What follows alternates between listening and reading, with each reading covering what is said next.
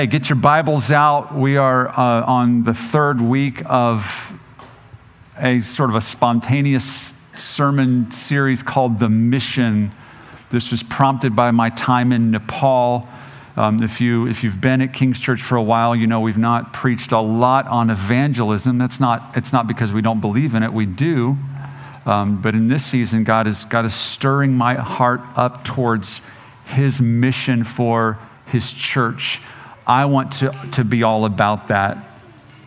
Um, by the way, we're going to welcome baby Jubilee Rose, who is here this morning. We love her. We're so excited that she's here.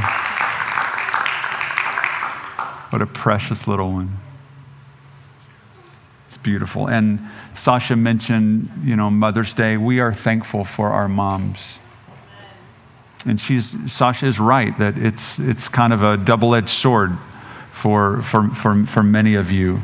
Many of you are, are, um, have not been moms and would love to. Some of you have lost children. Some of you are, have lost moms.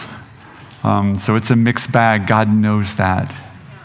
But whoever you are, whether you're just a spiritual mom to many or whether you're a mom in your heart alone and God's not given you children, whether you're a mom of many, you are dearly loved. You are dearly loved and valued. And we just want to say happy Mother's Day to you. So, uh, Luke 14, go there. This is not up on the screen, but I wanted to begin with this. This is the heart of the Father, um, the heart of the Father for his church. Jesus is teaching, um, and he's giving a parable. He's spoken parables quite often as a means of getting attention, of getting, his, getting a hook into the heart of the, of the listener so he could really communicate his truths. He would tell these stories. These, weren't, these aren't true accounts, these are sto- made up stories, so to speak, that he would tell to communicate a truth. So I want to read one of these to you. It says this in Luke 14, verse 15 when one he was teaching about uh, you know uh, um, teaching some of those he's at a dinner party and he says this um, Uh, Jesus said, A certain man was preparing a great banquet and invited many guests. At the time of the banquet, he sent his servant to tell those who had been invited, Come, for everything is now ready. But they all alike began to make excuses. The first said, I've just bought a field and I must go and see to it. Please excuse me. RSVPs were coming in. You know, you ever get those in the mail? Please RSVP. No, I politely decline or I'll attend. And all these RSVPs are coming in with decline, decline, decline. So please excuse me. I, got a field, I bought a field and I got to go see the field. Good excuse. uh, another said, I've just bought five yoke of oxen. I'm on my way to try them out. Please excuse me. Still another said, I just got married, so I can't come.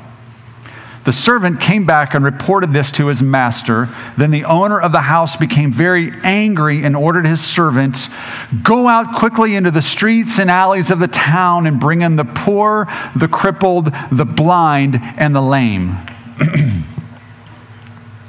Sir, the servant said, What you ordered has been done, but there is still room. Then the master told his servant, Go out into the roads and country lanes and compel them to come in so that my house will be full. I'm, I'm, I'm, I'm believing that the point of that parable is going to be evident to us. God wants his house full.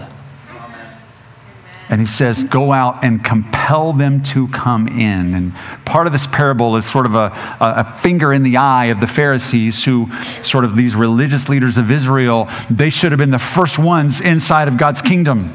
They're the ones that God showed up to, his chosen people, all that stuff. They should have been the very first ones that say, God, we're part of it. But Jesus is saying, listen, you guys are rejecting me. You're rejecting the party. I'm going to find, I'm going to find the least deserving people and bring them into the table instead.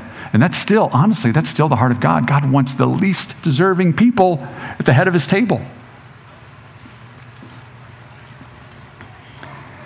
So, um, where am I going with that?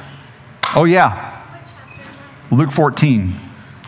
Compel them to come in. I want this phrase to resonate with us. not just this morning, but in the season to come. Compel them to come in so that my house will be full. God wants a full house. You know, we talk about uh, we talk about numbers and church planting and church conferences. You know, when pastors get together, you know what they say? You know, the first thing they say is, "Oh, oh, you're a pastor. You know, how how many people you got coming to your church?" We play the numbers game. How big? You know, how big is your church? How many people do you have coming to it? We like to play that game, and there's a danger in that. There's a danger in equating success with how big our church is, right? So it's, it's, it's, it's, we're tempted to say, oh, it's not about numbers. God doesn't care about numbers. Luke 14 suggests otherwise. That doesn't mean that God wants every church to be a megachurch. That's not what we're talking about. We're talking about the kingdom, not local churches. The kingdom, God wants it full. He loves numbers. In fact, he named the book of the Bible after it. He loves numbers that much. He wants his kingdom to be full of people. Look around you. This is not enough. God wants more. God wants every seat occupied. He wants every house occupied. He wants his kingdom and his banquet table to be. You ever been to those? I love those. You know, we, like sometimes whenever we go out to eat, we'll invite some friends along or my family will get together and like we got to like drag tables from other parts of the restaurant. You know what I'm talking about? Mm, it's like got to cram kids in. And I remember going to my grandmother's house, you know, and there's my grandmother and grandfather had 10 children. My father was one of 10. It's a lot. And each of those kids had a bunch. So there's like, there's probably 35 cousins on my dad's side, plus all the aunts and uncles. So anytime we'd get together, there was just clearly no room for little scrubs like me to have a place at the table. You know, but it was, it's like they would find a way to make that happen. Thanksgiving, you'd be dragging the piano bench. Everybody sat on a piano bench at grandma's house. Piano bench with the phone book. Man, was, I didn't know what a real chair was like at my grandma's house for the longest time. You know, it's like I graduated when I got to sit in a real chair. It's like you're, just, you're going to make room, you're going to cram people in. Oh, no, no, no, come on, we got plenty of room. That's the heart of God. Come on in, we got plenty of room. So I want this to resonate with you and I. This, this urgency that does not come from anything else except from God's heartbeat Himself. All right, so we're going to we're, we're, unpacking part three. This is a little bit more um, of some practical thing. Well, some practical, but a little bit more. Um, a little bit more teaching through some things that, um, that I feel like the Lord is, is, is, is unpacking. It's not going to be one passage of Scripture. I'm going to be bouncing around, highlighting some of these. Bear with me. I don't like doing that a lot. I really love teaching exegetically through the Bible, but this is not one of those. So uh, I read you Luke 14. I wrote this down personal evangelism. After prayer, listen to this. After prayer, it's the single most important factor in the growth of the church is personal evangelism. After what? What's the most important thing? What's our priority? What are we called to be? A house of? After that, what's the single most important factor in the growth of church is personal evangelism. Compel them to come in. If we pray but don't actively be Great Commission, Matthew 20, kind of people, we are not fulfilling the mission that God has us to do. Single most important factor. Let me read some. t- I've been on statistics the last three weeks. I've got some more today. Here we go. 45% of all statistics are made up. Just kidding. 73% of Christians believe it's their responsibility, excuse me, 73% of Christians believe it's their responsibility to share their faith. How many of you believe it's your responsibility to share your faith? Man, we're better than average. Come on. 73% believe it's our responsibility, your responsibility, everybody's responsibility to share your faith. 95% of Christians have never led someone to the Lord.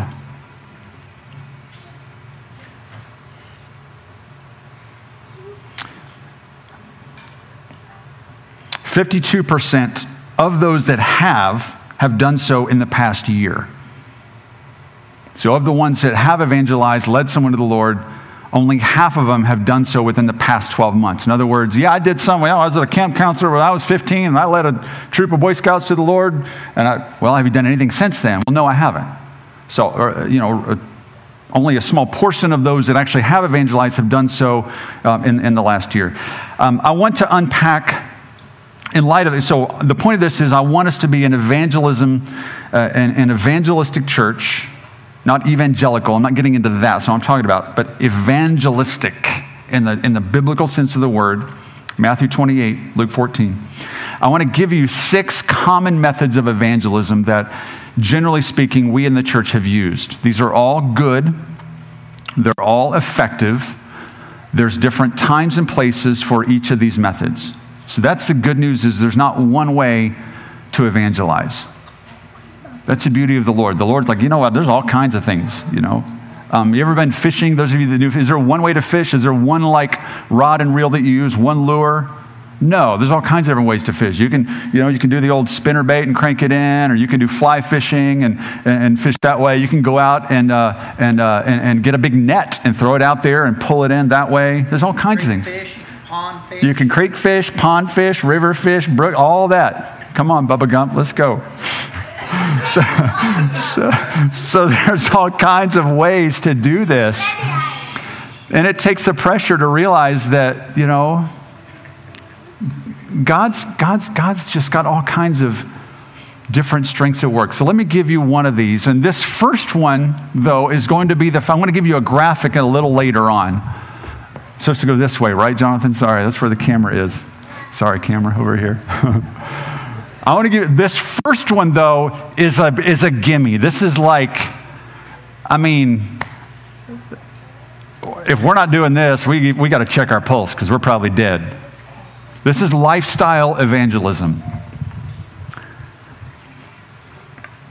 Lifestyle evangelism is, is communicating the gospel through the way that you live your life.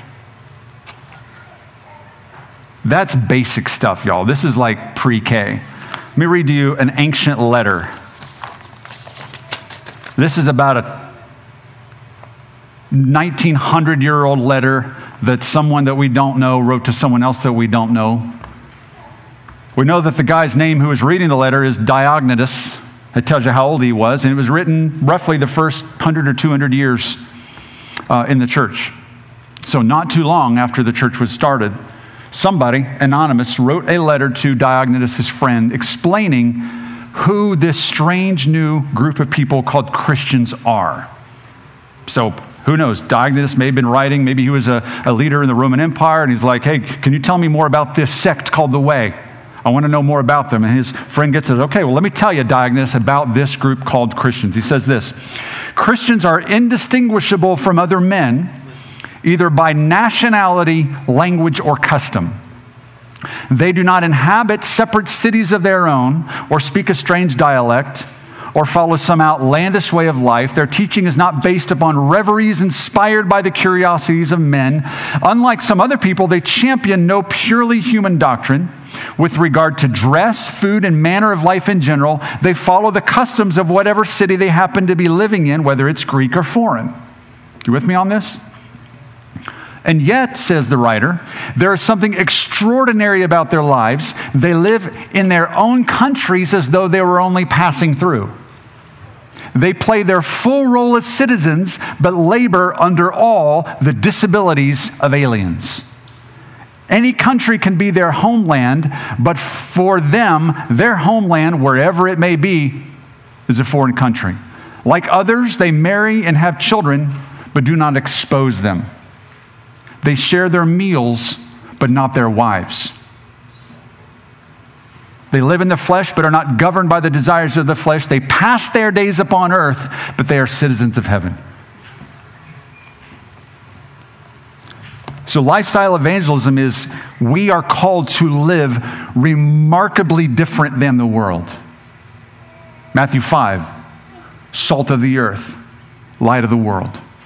We're called to stand apart by the way that we live, by the decisions we make, by the words that come out of our mouth, by our ambitions, by our attitudes, by the things that we value, by the things that we spend our money on, by our, by our sexual choices, by the things that we watch on TV, by the way that we interact at work. We are called to be different, to say, I'm sorry, listen, I, I got to tell you, my life is different because of Jesus Christ. And there's a quote that's often attributed to Francis of Assisi. He didn't really say this, but it's, it, it's a good meme. Preach the gospel at all times, use words if necessary. In other words, the gospel is preached through the way that we live our lives. There's some scriptures for this. Matthew 5 16, this is up here. In the same way, let your light shine before others, says Jesus, so that they may see your good works and give glory to your Father who is in heaven. Jesus says this. He says, Let your light shine, because when that happens, people are going to see. What are they going to see? They're not going to hear your words of evangelism. They're going to see your good works. They're going to see what you're doing. They're going to give praise to your Father in heaven. That's what Jesus says. 1 Peter 2:12.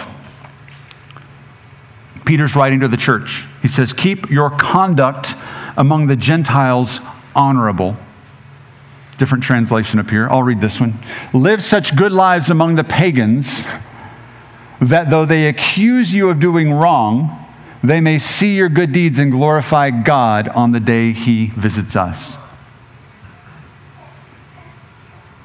So it is, it is essential that the way that you and I live our lives before we open up a single word about the faith, it is essential that our lives reflect the truth and the holiness of the one that we represent.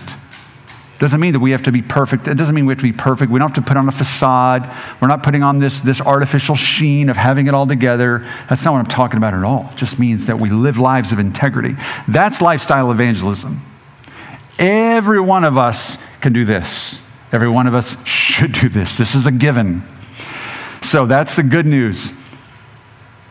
The other part of that is that's not enough. I quoted Francis of Assisi preach the gospel at all times. If necessary, use the words. Here's the truth it is necessary. You do have to use words. I want to submit to you that lifestyle evangelism by itself is not enough. We've got to go beyond just being a silent witness to being a vocal witness as well. So that's the first method of evangelism. That's the given. That's the, that's the sort of the, the, the, the main, you know, uh, uh foundation of it all. Here's the second method of evangelism I call crisis evangelism. Crisis evangelism is evangelizing people that are in places of, of serious crisis in their life. How many of you have been uh, involved in prison ministry before? Anybody been to prison ministry? That's crisis evangelism. That is addressing people that are in a particular crisis in their life. Here's the crazy thing about. Nobody wants a crisis. You don't want to wish that on anyone. But the crazy thing about a crisis, is it has a way of shaking a person and getting their attention and opening up their, they're opening up their heart, making them spiritually receptive to the gospel in ways that they wouldn't be. So honestly, prison ministry is a pretty powerful ministry. You know, you go in there and there's this, no, uh, tell a joke. Basically, you got a captive audience. Nothing else to do but lay around and lift weights. I want to go hear this preacher. I want to go hear this person. You begin to unpack the gospel. Um, so, uh, prison ministry is one. Homeless ministry, people that are in homeless shelters. We do Lighthouse. You know, that, that's a crisis for many of those individuals. Something has brought them to that place. There's a lot of disruption. Um, ministering to people that have drug addictions, recovery, uh, those kind of things. Um, uh, uh, abortion clinic, people that are, that are, uh, that are pre abortion. There's a high spiritual receptivity to people that are facing a crisis. Let me give you some examples of that, um, of crisis evangelism. Acts chapter 16. Paul and Silas, I, I, I spoke about this, I think, earlier, maybe during a prayer. Paul and Silas, they have been evangelizing in the city of Philippi. They are arrested, they are put in jail, they are shackled up. And the Bible says that it, it, it, during the night they begin to worship. At midnight they begin to worship and pray, says the word. And as they do that, something supernatural begins to happen there's an earthquake. The walls of the, of the prison begin to, to, to become unstable. The doors uh, of the prison fall down. The chains that are on not just their ankles, but those of all the prisoners there begin to fall off. And basically, it's like the Lord has just freed everyone at once. That's not the crisis that I'm talking about, though. When this happens, um, Everybody, well, let, let me read a little bit of it, a little bit more than what I've got here. Acts 16, um, verse, verse 27 the jailer woke up, and when he saw the prison doors open, he drew his sword and was about to kill himself because he thought the prisoners had escaped. I can tell you, I don't know of any job I've had where if I have a poor performance, I'm going to commit suicide. This guy felt that way, though. Whatever the situation was, he felt that his life was in danger because of his failure to keep these guys in prison. Maybe he fell asleep on the job, whatever it was, who knows. Basically, he's dropped the ball, all these guys are out. I'm going to kill myself before I get hauled in before my, before my superiors. Listen to this. But Paul shouted, Don't harm yourself, we are all here. Here's the crisis a suicidal man. And Paul says, Stop. No, no, no, no. We haven't gone anywhere. The jailer called for lights. Bring me a torch, bring me a lamp, bring me something. Rushed in, fell trembling before Paul and Silas. He then brought them out and said, Sirs, what must I do to be saved? There's something about, in the face of a crisis, to see the light of the gospel that immediately causes a heart to be open. We're called to do crisis evangelism as a church. Third method of evangelism is this direct evangelism. This would be um, sometimes, if you're ever kind of flipping through YouTube or Facebook Watch, you'll see these videos um, of, of a guy with like an Australian accent who is out on the streets, got the little camera interviewing people. You know, I'm talking about? His name is Ray Comfort. You ever seen Ray Comfort? You know, I think it's called like Living Waters or something as his ministry channel. And he goes around, he's interviewing people. And he always usually begins kind of with, um, you know, with, with a common question If you were to die tonight, do you know, you know where you would go? Or some form of that. And he's got an incredible, he's got an incredible ministry. You can sense, you can sense the love of God in his heart and in his voice, even though he is very direct, even though he is very confrontational at times. Um, but he's just, he's basically out there on the street. Doesn't matter who it is. I want to go up to you. I want to talk to you about Jesus. I want to go up to you. I want to talk to you about Jesus. There's no relationship there. This is direct evangelism. This is a powerful way of, of many, many, many people have been led to the faith through this method of evangelism. Anybody here, by the way, been ministered to or led to the Lord from something like this? Maybe a, uh, you have? Okay. Somebody that you didn't necessarily know, they just come up to you and challenge you with the truth claims of the gospel. Maybe they were an apologist or, or something else. There, let me give you some biblical examples of this also, of direct evangelism. Acts chapter 8. Acts chapter 8 describes Philip, one of the early apostles.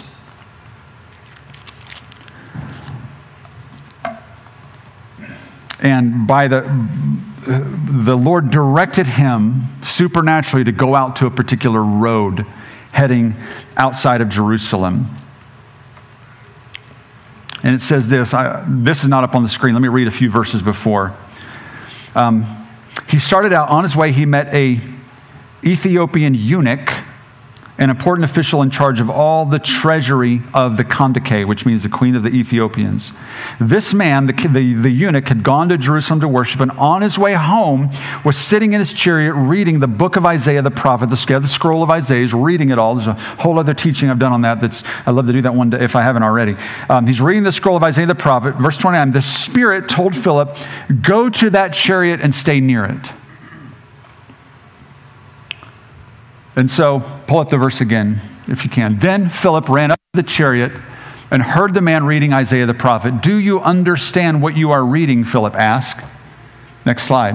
How can I, he said, unless someone explains it to me? So he invited Philip to come up and sit with him. This is direct evangelism.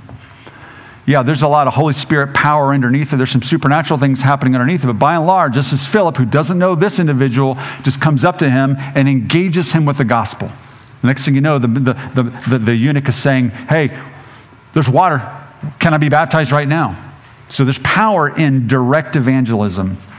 Um, Lydia in this uh, Lydia in, in, in, Philippi also. We read the chapter 16 of, of, of, where they were in prison. This is the same chapter. Um, the Bible says that when they arrived at Philippi, uh, Paul and his friends didn't know anyone here they go to a river, it's common for people to be gathering at rivers, especially if there's not a synagogue nearby. Um, Jews or God-fearers, people that worship the Jewish God in foreign lands, if they didn't have a synagogue, would often just have a little impromptu prayer meeting at some place like the river. And, they just, uh, and, and Paul discovers one of these. He goes up to this river and he sees this gathering of women. Uh, chapter 16 says this We sat down. Uh, on the Sabbath, we went outside the city gate to the river where we expected to find a place of prayer. We sat down and began to speak with the women who had gathered there. One of those listening was a woman from the city of Thyatira named Lydia, a dealer in purple cloth. She was a worshiper of God. The Lord opened her heart to respond to Paul's message. That's direct evangelism.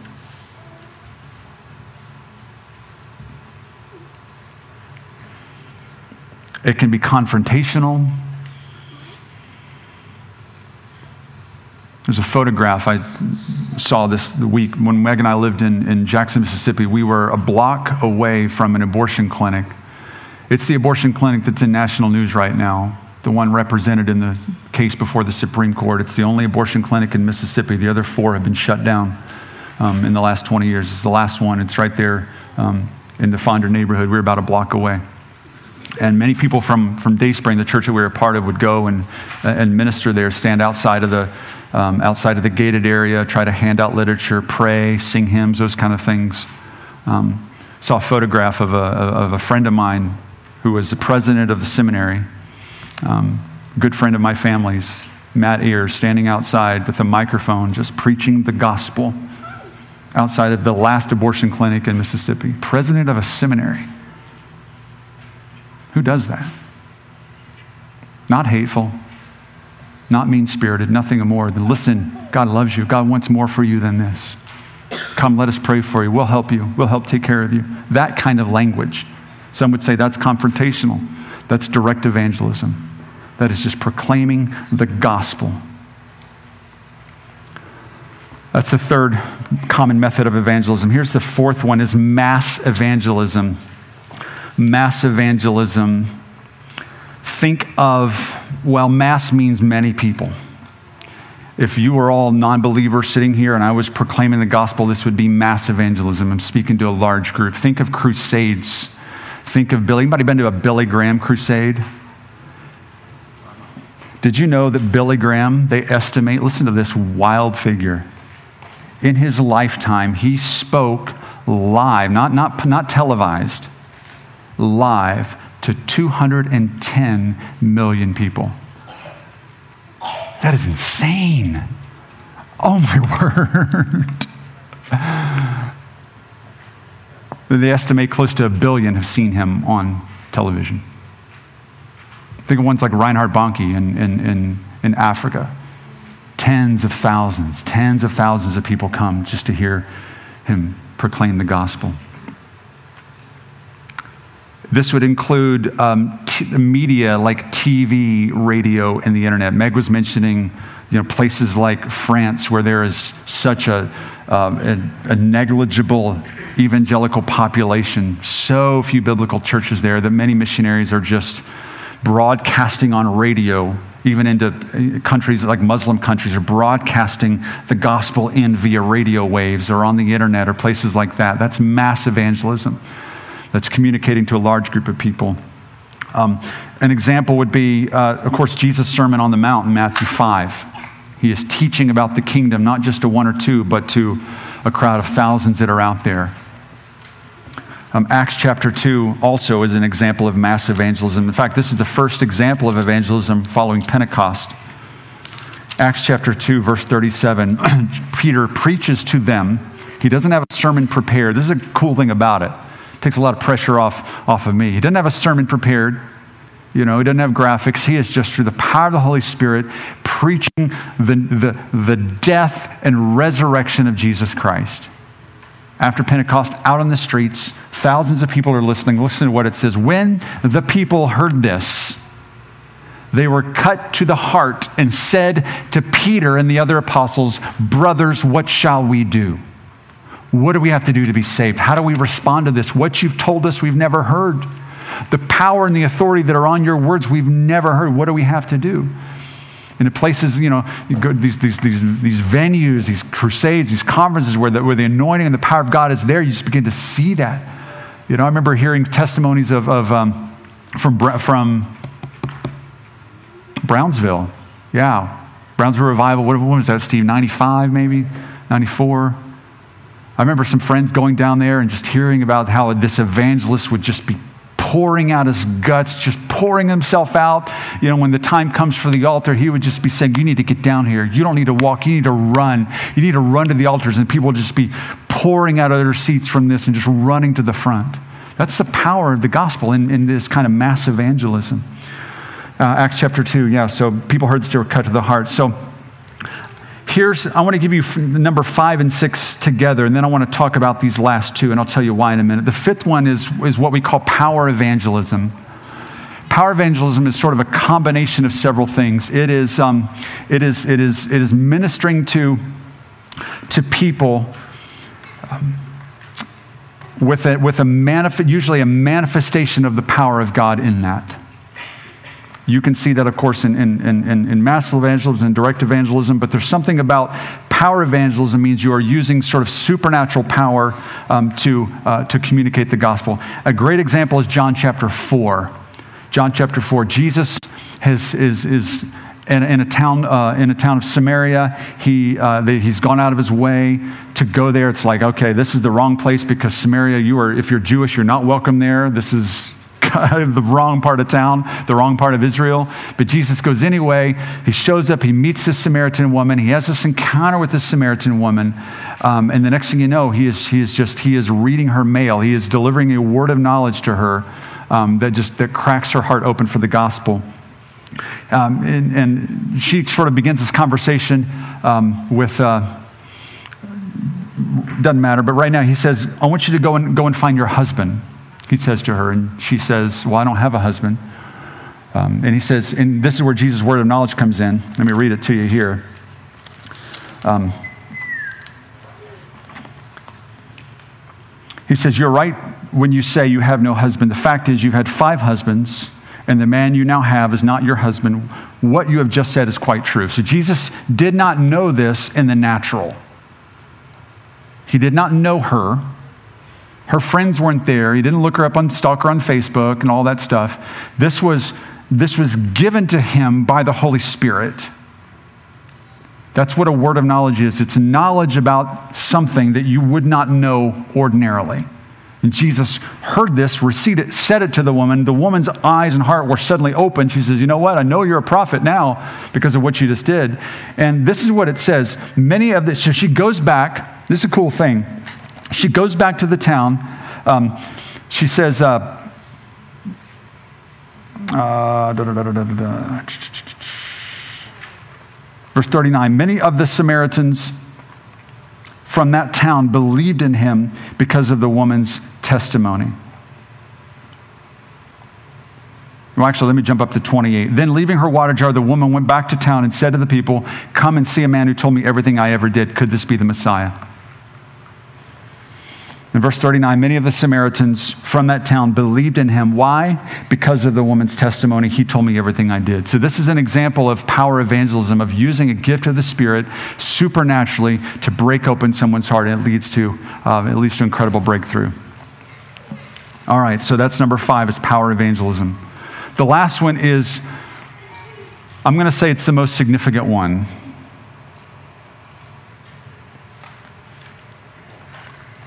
And pull up the graphic if you would, if you see that there, Jared. Relational evangelism, there we go. This is the spear point. Everything is sort of like fueled by lifestyle evangelism. Like this is that kind of the shaft of that spear. If we don't have that, we don't have anything. We're not evangelizing if we're not living a lifestyle. But look, the, the sort of that center one, the tip of the spear, really is relational evangelism. And this is how most evangelism occurs is through personal relationships. How many of you were led to the Lord by a mother or a father or a family member? How many of you were led to the Lord by a close friend? Most evangelism occurs this way through relationships. That's how it's meant to be. Look, for example, at um, John chapter 1.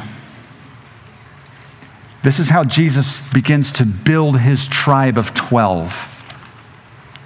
He doesn't pull names out of a lottery. He goes and he finds a guy named Andrew. Andrew, I want you to be my disciple. I want you, I want you to come and follow after me. What does Andrew do?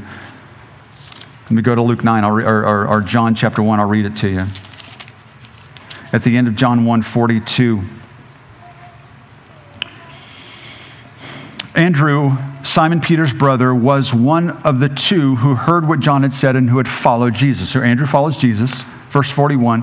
The first thing Andrew did, y'all say first thing, was to find his brother Simon and tell him, We have found the Messiah, verse 42, and he brought him to Jesus. Same thing happens with some other brothers. James and John happens with a third set of brothers, Philip and Nathaniel. The vast majority of evangelism is happening this way through personal relationships. If you're a mother or father, if you've got kids in your home, that's the, that's the low hanging fruit right there. You know what I'm saying? Let's not talk about the 1040 window. Are we, are we, are we discipling our children? Are we leading our children into faith? Are we praying with them? Are we saying, this is the truth? This is, you got to make this your own. That's like, that's a low hanging fruit. Any of us can do that, you know? You know, you got to, you got to, you got a table. Let's come on, let's come together. Relational event, most evangelism occurs through personal relationships, friends, relatives, neighbors. This is the easiest thing because there's already a context of relationship there. Sometimes it's the hardest thing because there's already a relationship there. I have this thought too about my neighbor. You know, sometimes whenever we move to places, if I have not spoken to my neighbor about the faith, it's hard years later to go back and do that, you know, because you feel like there's already kind of like this um, narrative that's there and this wasn't part of it. How easy is it when you begin that new relationship with someone to just sort of drop in there who you are and uh, you know what, what your life is about? That makes it a lot easier to have these conversations later. You know, once I've had those conversations with my neighbors, it's really easy to bring those up again in conversations. You know, so this is, the, this is by far the most, um, the most significant way that we build the kingdom is through, um, is through relationships. So I, um, let me look at my notes here and see where I'm going with this. These, I want to talk about these last two, the relational evangelism and the power evangelism. I want to focus in on those. Um, I think we're called to do all of these. We're probably not going to do a lot of mass evangelism as a church. Maybe one day. Um, I hope we can do some crisis evangelism. I'd love for, for the Lord to raise up that ministry of prisons or, or crisis pregnancy or addiction recovery, any of those kind of things. I have a heart for that. Direct evangelism, I'm all for that. You know, it's like, get on the street, go on, go person to person. Do you know the gospel? Do you know the gospel? Some of you are like live and breathe that kind of confrontational thing. Those of us that are nines and introverts, whoo, making a sweat to think about that. You know? I remember we had, we had an assignment in seminary. This was in an evangelism class, and one of our assignment was okay, you know, you got to go, you got to go to the mall, you got to share the gospel with at least two people every week. Oh, my word. For some of you, that's no big deal at all. For others, that's just, you know, you may as well ask me to, to like pull my teeth out with a pair of pliers. Some people just aren't wired for that. The good news is every believer doesn't have to do all of these, but the church needs to do all of these. The kingdom of God is all of these. So if direct evangelism is your thing, that's awesome. Let's do it. Um, relational evangelism, lifestyle evangelism better be your thing. Relational evangelism better be your thing. And I'm betting power evangelism can be your thing. And here's why I think so. I think these last two are prioritized in the gospel power evangelism and relational evangelism. Here's why. And I, I have a hard time saying that evangelism. I it's prioritized in the gospel and in Acts. These two are. Acts, if you read through, you can't even barely turn a page without seeing the evangelism combined with supernatural power. It's all over the place. There's things happening, miraculous healings, the dead coming to life, you know, people, demons being cast out. It just, it's just all over the place. It's prioritized in the gospel and in Acts. I think it was likely a priority for, um, I think it's likely a priority for our local church as well. And I wrote this down. I said, Because few things are more irresistible to the lost world than encountering the love and power of God. I don't think people can resist that. I think it, relational evangelism works because we are manifesting God's love through our own love. You already have a relationship with so many people. You love them. God wants to love them through you. That's why it works. It's because they trust you.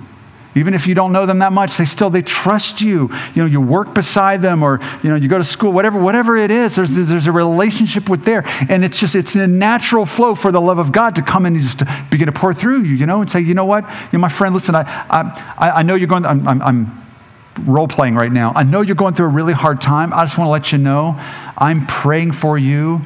God loves you. Can we get together and let me just tell you a little bit more about God's love? Do you see how natural that is? People want to be loved. People want to know real love. They do. They're hungry for it. They've seen every false version of it all around them. You know, you watch the, the, the clips of this, the celebrity lawsuit that's happening.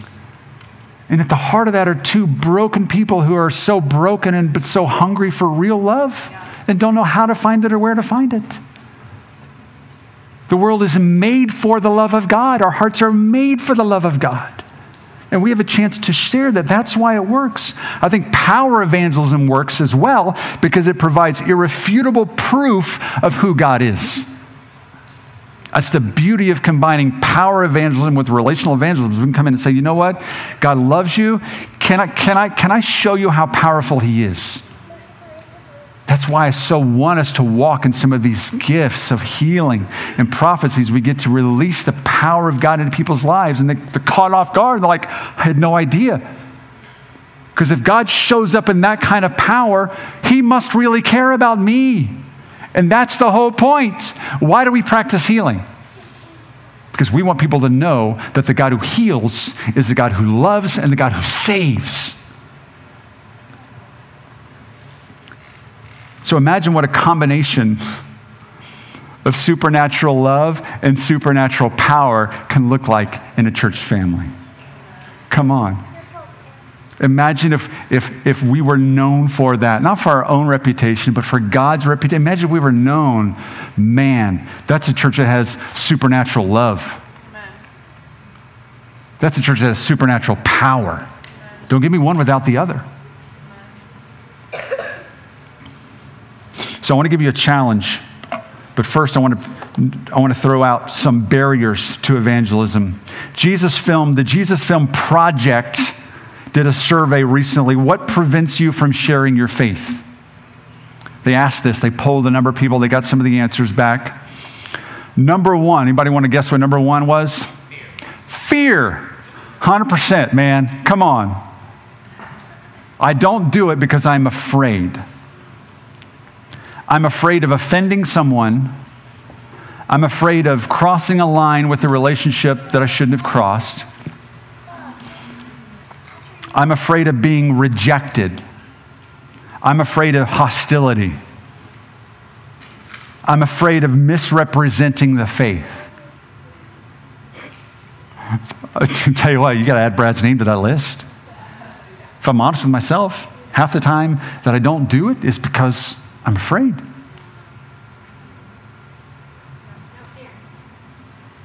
That's number one. That's, that was the number one. Number two barrier to, and I've got these up, I think. You can throw these up on the screen. Um, there we go. Lack of opportunity is the number two barrier. Lack of opportunity. You know what? I just, I never seem to have the opportunity to share my faith.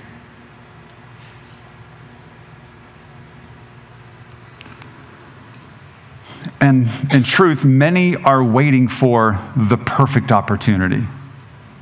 Here's the perfect opportunity. I'm sitting down at Starbucks drinking my latte, and poor wayward soul Chuck, who's lost, comes up to me, sits down, and he says, Sir, you, you look like you're someone who has some good answers. Do you mind telling me about your faith?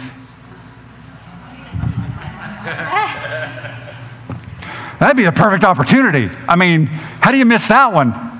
That's not even a slow pitch. That's like somebody dangling the ball right over the. That doesn't happen. There's not the perfect opportunity. We have to make opportunity. They don't exist. If we wait for the perfect opportunity, we'll never do anything. So, this lack of opportunity is like, you know, it's kind of like it, it can be a lie. Or if there's a lack of opportunity, maybe we are A, too, too long in the wrong places. If you don't know any people that are, and I'm, listen, I'm going to say this last line to me first. I'm talking to Easily here. Y'all can just listen in. Easily? If you don't know any lost people, something's wrong. If all I ever encounter are you guys, something's wrong with that picture. Lack of opportunity. Third fear, third barrier to evangelism is we just feel like, listen, I'm not equipped. I, I don't know the Bible. I've not memorized enough scripture. I don't know the four spiritual laws. I don't know the Roman road. I'm afraid they're going to ask me a question that I can't answer. Anybody feel that way? Come on. These are, these are, these are legitimate. They, they are. And I want us to be aware of these, and I want us to, to sort of combat these for the sake of the gospel. You know, I want us to say, you know, instead of fear, we're going to walk in boldness.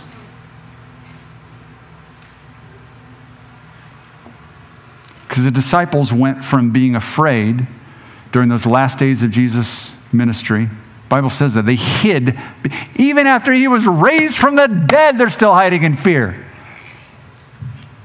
But the Holy Spirit comes, and it's night and day difference. These dudes are bold. Same spirit that you and I have can enable boldness for evangelism. So instead of fear, we have boldness. Instead of missed opportunities, we make opportunities. I want us to make opportunities. Instead of being ill equipped, I want us to feel and to be empowered and equipped with every resource that we need. You don't have to memorize the Bible to evangelize, you don't have to be a theologian or an apologetic to evangelize. Here's the cool thing you know, you, um, you know when Jesus says in, in, at the end of Matthew 28, he says, he says, um, You will be my witnesses in Jerusalem, Judea, Samaria, to the ends of the earth. Witnesses is the word that he uses. You notice he doesn't say, You will be my apologists, you will be my Bible scholars. He doesn't even say, You will be my evangelists. He uses one word, witnesses. You know what a witness well, if, you, if, if, they're called up on, on, on, on the courtroom to the, to the bench, witnesses they raise a hand, they swear to tell the truth. Do you know what they testify about? What they have seen or heard.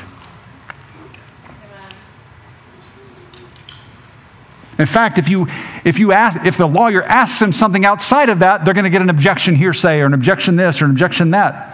A witness simply says, Guys, listen, I may not have all the answers. All I can tell you was, I once was this way, I met Jesus, and now I'm this way. That's all that we're called to do. Does God want us to know the word? Yes. Is the, is the word a powerful weapon that we can use? Yes. Can we memorize a few key scriptures to help our, to help our case? Absolutely, we can and we should. But we don't have to be Bible scholars. We just have to be witnesses who say, I'm just going to tell you my story. Let me tell you my story. I was in a rough place just like you were, friend. I was addicted. I was homeless. I was broken. And I said yes to Jesus, and this is what it's been like ever since. Or, you know what? Let me tell you my story, friend. I wasn't broken or homeless addicted. I was, I was a white collar making $500,000 a year. Everything had it all together, but in my, in my heart, I was so lonely and empty. And then I met him. Let me tell you about him. And you tell them your story. That's it. That's all there is to it. It's not hard to do. So I want to challenge us. Um, with something here. Jim, musicians coming up. Let's do this together. Bring this, uh, bring, um, yeah, musicians come on up here. I want to give you a challenge. If you're willing to become a Great Commission Christian in this season ahead, this is the challenge for you. If you're willing to do this, maybe you're not here, that's okay. Maybe, you're, look, maybe this is in your church home, it's okay. I'm, not, I'm, I'm just, this isn't about King's Church, this is about just being a great commission Christian who says, Yes, God is compelling me to go out and I want to fill his house. This is for you.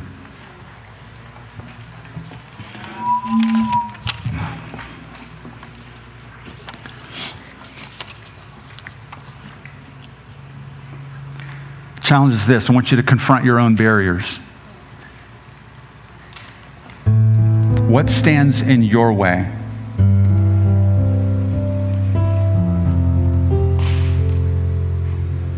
Is it fear? Hey, Listen, join the club. We're all here. Come on. I don't want to be rejected. I don't want to be thought ill of.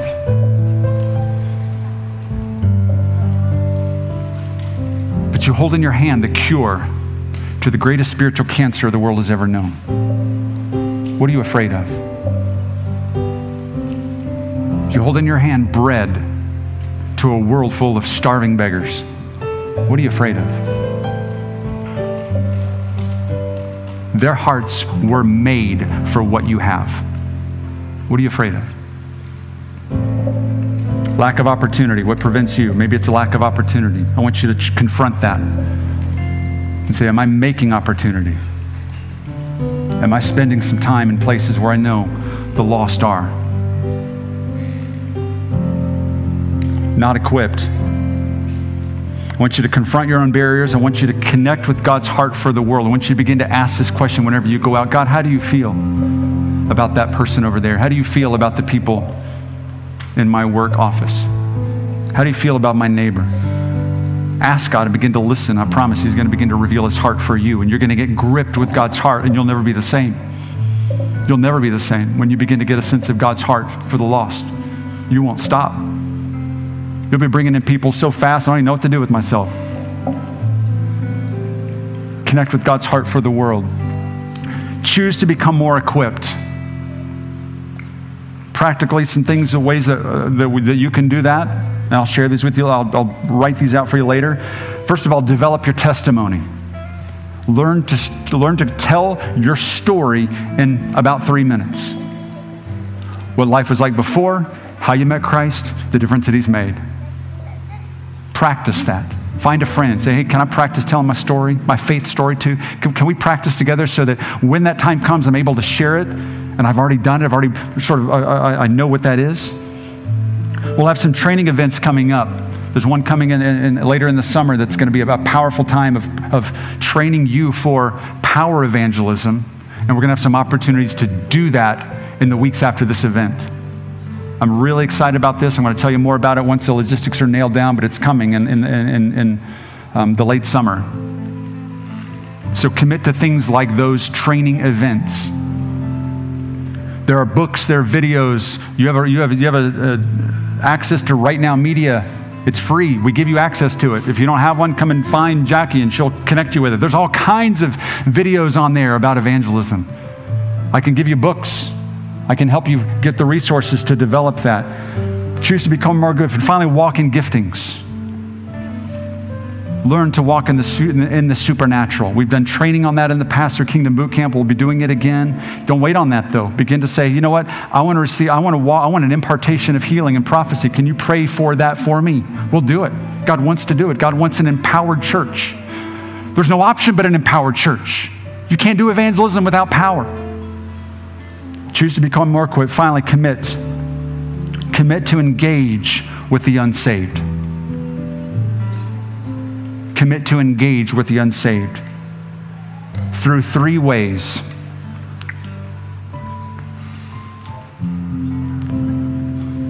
Three ways to do this.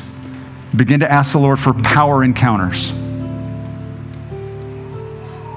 Ask the Lord to show you someone who needs supernatural healing. That's, a, that's, an, that's so easy to do. Hey, buddy, do you mind? Listen, I know that you've, you, have you have got this thing going on. Do you mind if I pray for you?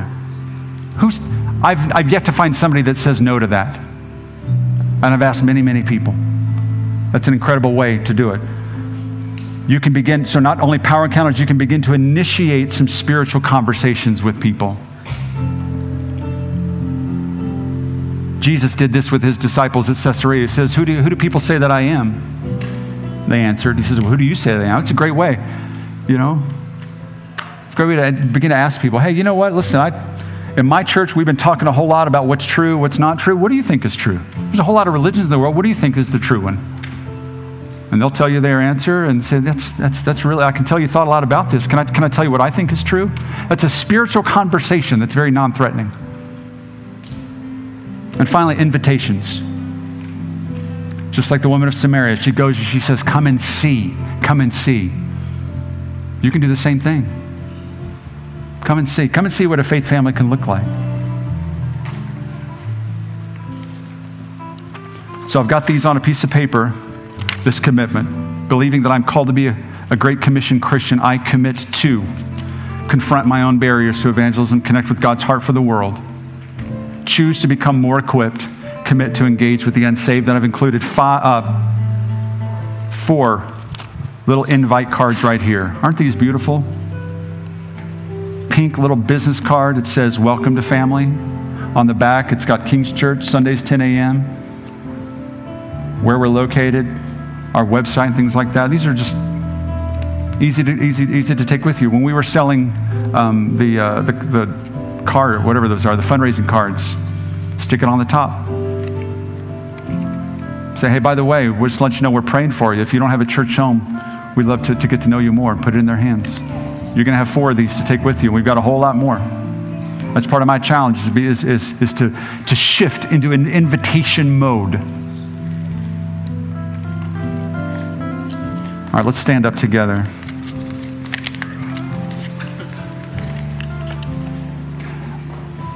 I don't want to hand these out just um, flippantly. I want you to make that choice on your own that you want to commit to this with me. I'm going to commit to do it. I bet my beloved bride's going to commit to do it. She's been leading the way on this already. She's like, see that guy pull over. We're praying for him. I just want to go deeper. I just want to be closer to the heart of God. I just want to be more, more, more, more Luke 14. We're going to sing. If that's you, they're in baskets right up here. Come and take one. If that's not you, that's okay. I'm not judging you. I love you. I just want to do what the Father is telling me to do. That's to call you to this kind of lifestyle again. So let me pray for us. We're going to sing, we're going to worship. Come and take one of these out of the basket. So, Lord Jesus, we thank you that you came after us. You were left in 99 and you came after us. Thank you, Jesus, for leaving the glory of heaven and coming and finding me on that day in July 1990. You spoke my name, you called my name, you brought me in. and Things have never been the same since then. Father, I just want to be a Great Commission Christian. because you're a great commission God. So, Father, just empower me, empower us in this season to come, Lord. We cannot do it without you. We can barely get out of bed and tie our shoes without you, yet alone win the lost. Hmm. We want your house to be full, Jesus. We want your house to be full, Father. We want those who are in slavery to be set free. Those in addictions to be set free, Lord. We want those grandmothers and grandfathers who have always resisted you to have hearts softened to say yes, Lord. We want those neighbors, coworkers, schoolmates to discover life and purpose and truth. God, we want that. In the areas of our hearts that we don't want, help us to want we want to want. For your glory, Lord God. Amen.